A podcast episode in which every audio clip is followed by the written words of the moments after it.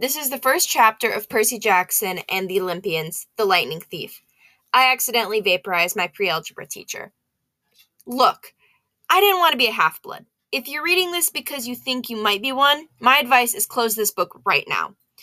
Believe whatever lie your mom or dad told you about your birth and try to lead a normal life. Being a half blood is dangerous. It's scary. Most of the time, it gets you killed in painful, nasty ways. If you're a normal kid reading this because you think it's fiction, great! Read on. I envy you for being able to believe that none of this ever happened. But if you recognize yourself in these pages, if you feel something stirring inside, stop reading immediately. You might be one of us. And once you know that, it's only a matter of time before they sense it too, and they'll come for you. Don't say I didn't warn you. My name is Percy Jackson. I'm 12 years old until a few months ago, I was a boarding student at Yancey Academy, a private school for troubled kids in upstate New York. Am I a troubled kid? Yeah, you could say that. I could start at any point in my short, miserable life to prove it. But things really started going bad last May when our sixth grade class took a field trip to Manhattan 28 mental case students and two teachers on a yellow school bus heading to the Metropolitan Museum of Art to look at ancient Greek and Roman stuff. I know it sounds like torture. Most Yancey field trips were, but Mr. Brunner, our Latin teacher, was leading this trip. So I had hopes. Mr. Brunner was this middle aged guy in a motorized wheelchair. He had thinning hair and scruffy beard, and a frayed tweed jacket, which always smelled like coffee. You wouldn't think he'd be cool, but he told stories and jokes and let us play games in class. He also had this awesome collection of Roman armor and weapons. So he was the only teacher whose class didn't put me to sleep. I hoped the trip would be okay. At least, I hoped that for once I wouldn't get in trouble. Boy, was I wrong. See, bad things happen to me on field trips. Like my fifth grade school where we went to the Saratoga battlefield, I had this accident with the Revolutionary War cannon. I wasn't aiming for the school bus, but of course, I got expelled anyway. And before that, at my fourth grade school, when we took a behind the scenes tour of the Marine World Shark Pool, I sort of hit the wrong lever on the catwalk, and our class took an unplanned swim. And the time before that, well, you get the idea. This trip, I was determined to be good. All the way into the city, I put up with Nancy Bobofit, this freckly, red haired kleptomaniac girl hitting my best friend Grover in the back of the head with chunks of peanut butter and ketchup sandwich. Grover was an easy target. He was scrawny, he cried when he got frustrated. He must have been held back several grades because he was the only sixth grader with acne and the start of a wispy beard on his chin. On top of all that, he was crippled. He had a note excusing him from PE for the rest of his life because of some muscular disease in his legs. He walked funny, like every step hurt him. But don't let that fool you. You should have seen him run when it was enchilada day in the cafeteria. Anyway, Nancy Bobofit was throwing wads of sandwich that stuck in his curly brown hair, and she knew I couldn't do anything back to her because I was already on probation. The headmaster had threatened me with death by in school suspension if anything bad, embarrassing, or even mildly entertaining happened on this trip. I'm going to kill her, I mumbled. Grover tried to calm me down. It's okay. I like peanut butter. He dodged another piece of Nancy's lunch. That's it! I started to get up, but Grover pulled me back down into my seat. You're already on probation, he reminded me. You know who will get blamed if anything happens. Looking back on it, I wish I decided to deck Nancy Bobofit right then and there. In school suspension would have been nothing compared to the mess that I was about to get myself into. Mr. Brunner led the museum tour. He rode up front in his wheelchair, guiding us through the big, echoey galleries, past marble statues in glass cases full of really old black and orange pottery. It blew my mind that this stuff had survived 2,000, 3,000 years. He gathered us around a 13 foot tall stone column with a big sphinx on top and started telling us how it was a grave marker, a stele, for a girl about our age. He told us about the carvings on the sides, I was trying to listen to what he was saying because it was kind of interesting, but everybody around me was talking, and every time I told them to shut up, the other teacher's chaperone, Miss Dodds, would give me the evil eye. Miss Dodds was this little math teacher from Georgia who always wore a black leather jacket, even though she was 50 years old. She looked mean enough to ride a Harley right into your locker. She had come to Yancey halfway through the year when our last math teacher had a nervous breakdown. From her first day, Miss Dodds loved Nancy Bobofit and figured I was devil spawn. She'd point her crooked finger at me and say, Now, honey, real sweet, and I knew I was going to get after school detention for a month. One time, after she'd made me erase answers out of an old math workbook until midnight, I told Grover I didn't think Miss Dodds was human. He looked at me real serious and said, You're absolutely right. Mr. Brunner kept talking about Greek funeral art. Finally, Nancy Bobofit snickered something about the naked guy on the stele, and I turned around and said, Will you shut up? It came out louder than I meant to. The whole group laughed. Mr. Brunner stopped his story. Mr. Jackson, he said, did you have a comment? My face went totally red. Uh, I said, No, sir. Mr. Brunner pointed at one of the pictures on the stele. Perhaps you could tell me what this picture represents. I looked at the carving and felt a rush of relief because I actually recognized it. That's Kronos eating his kids, right? Yes, Mr. Brunner said, obviously not satisfied. And he did this because. Well, I racked my brain to remember. Kronos was the king god, and. God? Mr. Brunner asked. Titan, I corrected myself. And he didn't trust his kids, who were the gods, so, um, Kronos ate them, right? But his wife had baby Zeus and gave Kronos a rock to eat instead. And later, when Zeus grew up, he tricked his dad Kronos into barfing up his brothers and sisters. Ew! said one of the girls behind me. And so there was this big fight between the gods and titans, I continued, and the gods won.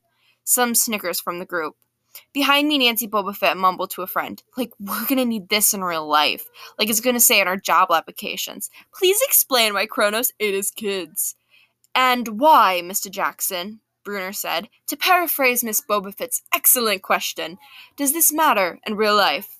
Busted, Grover muttered. Shut up, Nancy hissed. Her face was even brighter red than her hair. At least Nancy got packed too.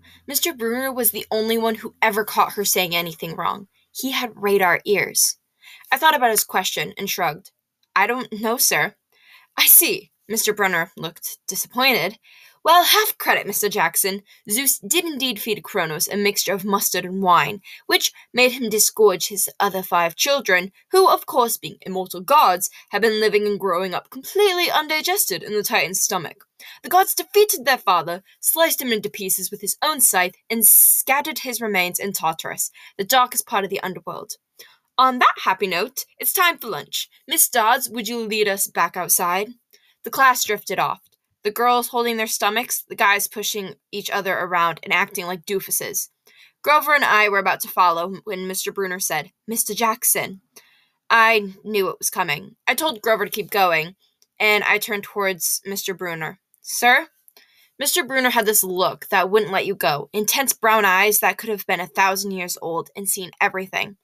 You must learn the answer to my question, Mr. Brunner told me. About the Titans? About real life, how your studies apply to it. Oh, what you learn from me, he said, is vitally important. I expect you to treat it as such. I will accept only the best from you, Percy Jackson. I wanted to get angry. This guy pushed me so hard. I mean, sure, it was kind of cool on tournament days when he dressed up in a suit of Roman armor and shouted, What ho! and challenged us, sword point against chalk, to run to the board and name every Greek and Roman person who ever lived, and their mother and what they god they worshipped. But Mr. Brunner expected me to be good as everybody else, despite the fact that I have dyslexia and attention attention deficit disorder and I never made above a C minus in my whole life. No, he didn't expect me to be as good. He expected me to be better. And I just couldn't learn all those names and facts, much less spell them correctly. I mumbled something about trying harder while Mr. Brunner took one long, sad look at the stele, like he'd been at this girl's funeral. He told me to go outside and eat my lunch. The class gathered in front of the steps of the museum where we could watch foot traffic along Fifth Avenue. Overhead, a huge storm was brewing, with clouds blacker than I'd ever seen over the city. I figured maybe it was global warming or something, because the weather all across New York State had been weird since Christmas. We'd had a massive snowstorm, flooding, wildfires from lightning strikes. I wouldn't be surprised if this was a hurricane, hurricane blowing in. Nobody else seemed to notice. Some of the guys were pelting pigeons with Lunchable crackers. Nancy Bobofit was trying to pickpocket something from an old lady's purse. And, of course, Miss Dodds wasn't seeing a thing.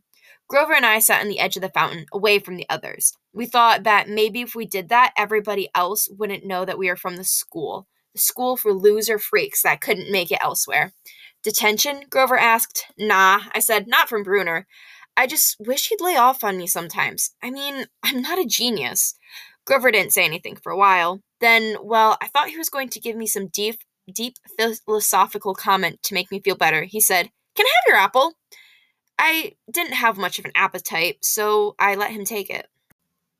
I watched the stream of cabs go down Fifth Avenue and thought about my mom's apartment, only a little ways uptown from where we sat. I hadn't seen her since Christmas. I wanted so bad to jump in a taxi and head home. She'd hug me and be glad to see me, but she'd be disappointed too. She'd send me right back to Yancey, remind me that I had to try harder, even if this was my sixth school in six years. And I was probably going to be kicked out again. I wouldn't be able to stand the sad look that she gave me. Mr. Brunner parked his wheelchair at the base of the handicapped ramp. He ate celery while he read a paperback novel.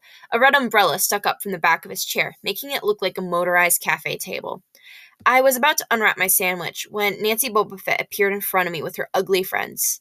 I guess she'd gotten tired of stealing from Taurus and dumped her half eaten lunch in Grover's laps.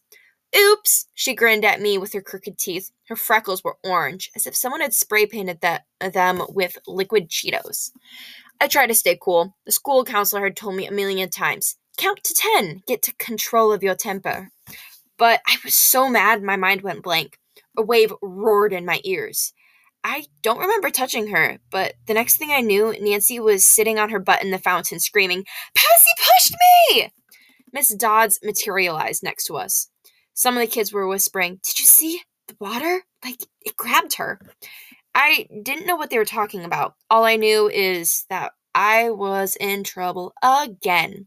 As soon as Miss Dodds was sure poor little Nancy was okay, promising to get her new shirt at the museum gift shop, gift shop, etc., etc. Miss Dodds turned to me.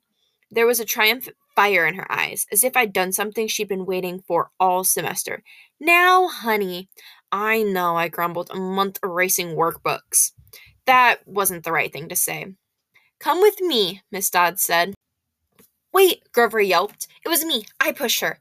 I stared at him, stunned.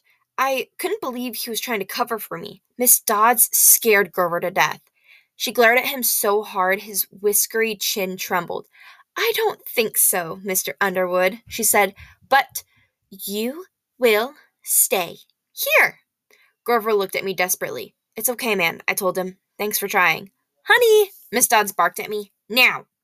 Nancy Bobofit smirked.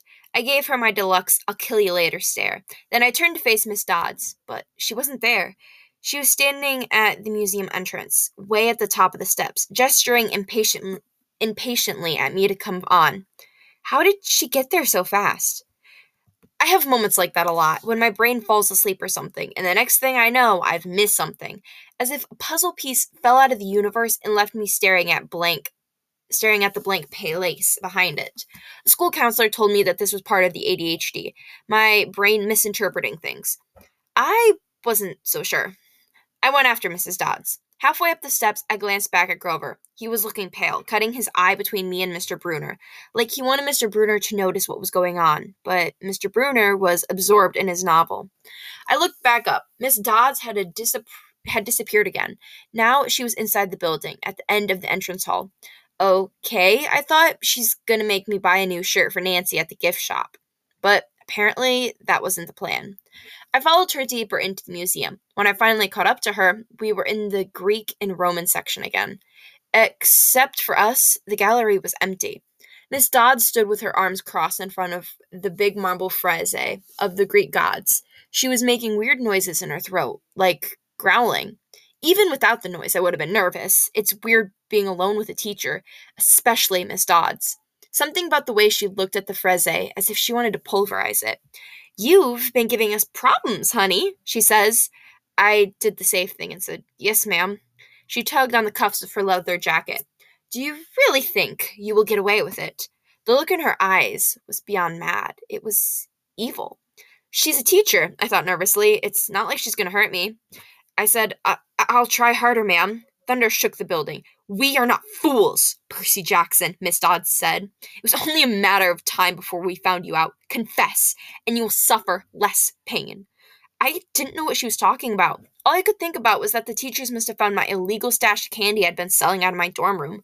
Or maybe they realized I got my essay on Tom Sawyer from the internet without ever reading the book, and now they were going to take my grade away. Or worse, they were going to make me read the book. Well, she demanded. Ma'am, I don't. Your time is up, she hissed.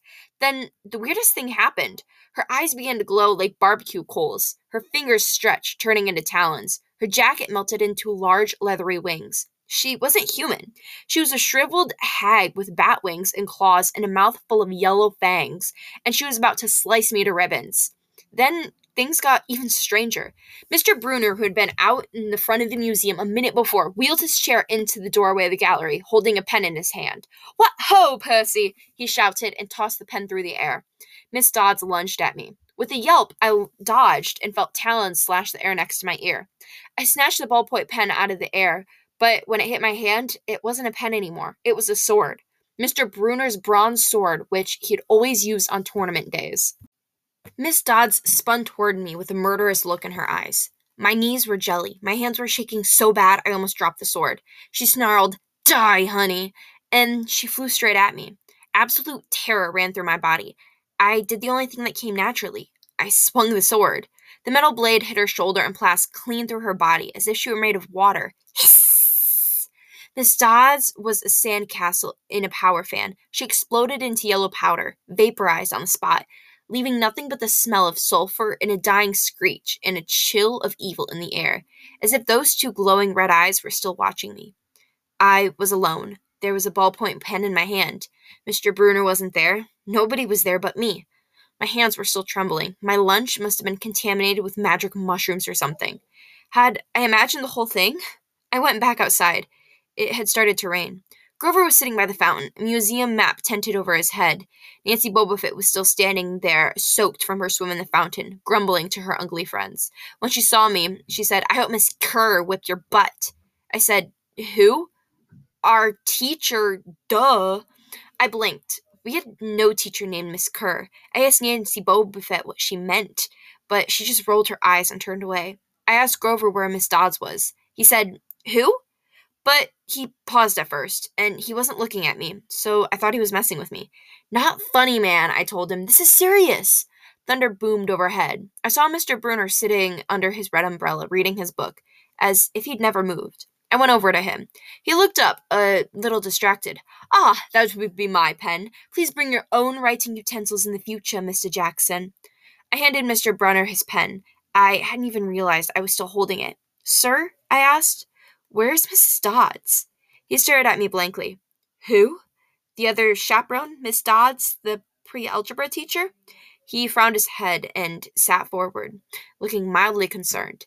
Percy, there is no Mrs. Dodds on this trip. As far as I know, there's never been a Mrs. Dodds at Yancey Academy. Are you feeling all right?